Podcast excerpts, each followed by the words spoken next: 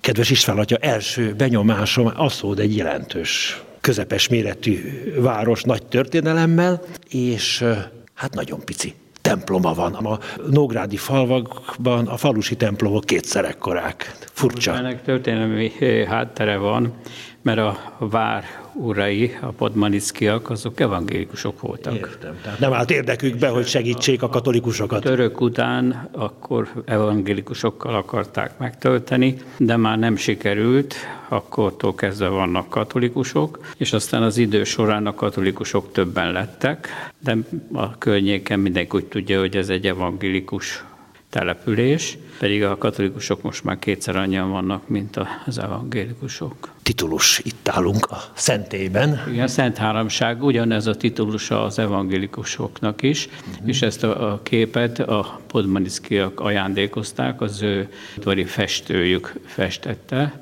Én nekem már nagyon nem tetszik, az övéké jobban tetszik, mert az övékébe Jézus Krisztus az atyára néz.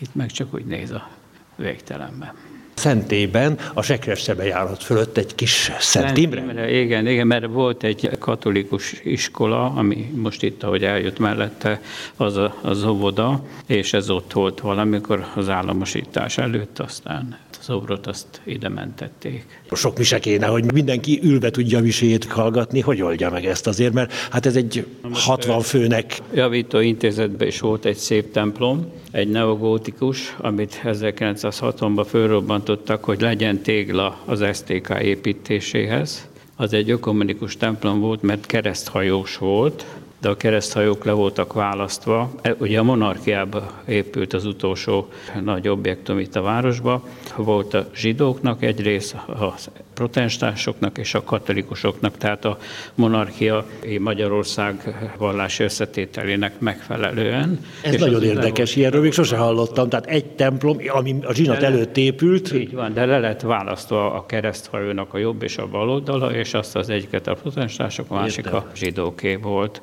és mindegyik felekezetnek volt ott lelkész, lelkész lakása, meg egyebek. Értem, tehát akkor két helyszínen folyt régen a Igen, katolikus szertartás? eh, A, a újabb rendszerváltás óta szintén a javító intézetbe két osztálytermet összenyitottak, és ott szombatesti előmisét ott tartjuk. Azon száz főt fogad be.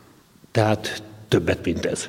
Hát nem, ez egy ez kicsit is. többet, mert kórus Én. meg egyebek. Még annyit erről, hogy 1750 körül fejeződött be az építése, és azért akkor is már az ökumené működött, mert a podmanickiak egy pár évre rá a tornyot ők ajándékozták, tehát ők építették. Kedves István atya, hova való, mikor született, hol született? Én Győrbe születtem, de Győr Szent Mártoni vagyok, de amikor elkerültem onnét, akkor Pannonhalma lett az a falu.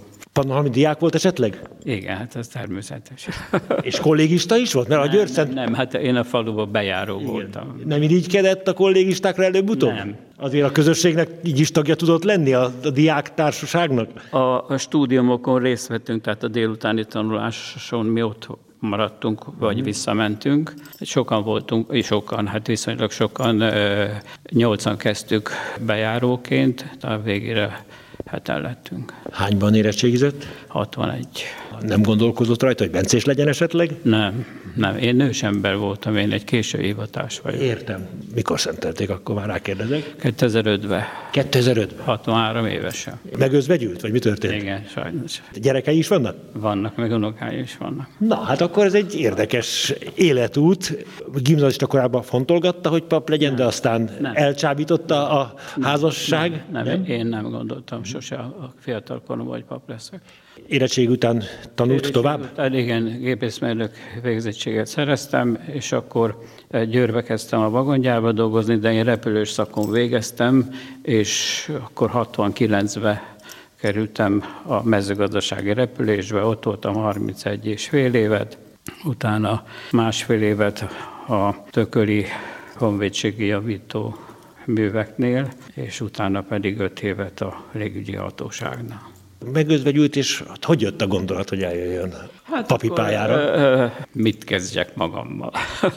Hány éves korában özve gyűjt meg? Voltak 57. 2005-ben szentelték, és akkor milyen állomás helyei voltak? Gödöllön kezdtem káplánként, és akkor a téletetebb is fogadja. Unokái, gyerekei látogatják, tartja a kapcsolatot nyilván? Persze, persze. Hát a szabad napomat azt ott töltöm, ők Pesten élnek. Ők Ferences diákok voltak, nem bencés diákok, nem mertem odaadni őket. Esztergomban vagy Szentendrén? Szentendrén. Igen? Mhm. Az egyik tanár lett, a másik pedig ilyen biztonságtechnikai mérnök, most a katasztrófa védelemnél dolgozik. Még azt megkérdezném, szenteléskor mi volt a jelmondata?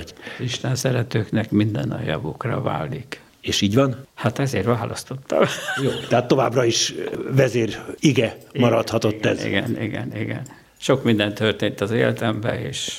És az is javára válhat az embernek, ami első látásra Tragédia. No, hát így maradjon a jövőben is, hogy minden kevesebb tragédia legyen, de ami történik, az a javunkra váljon. Igen, az csak nehéz kivárni. No, hát nagyon szépen köszönöm a beszélgetést.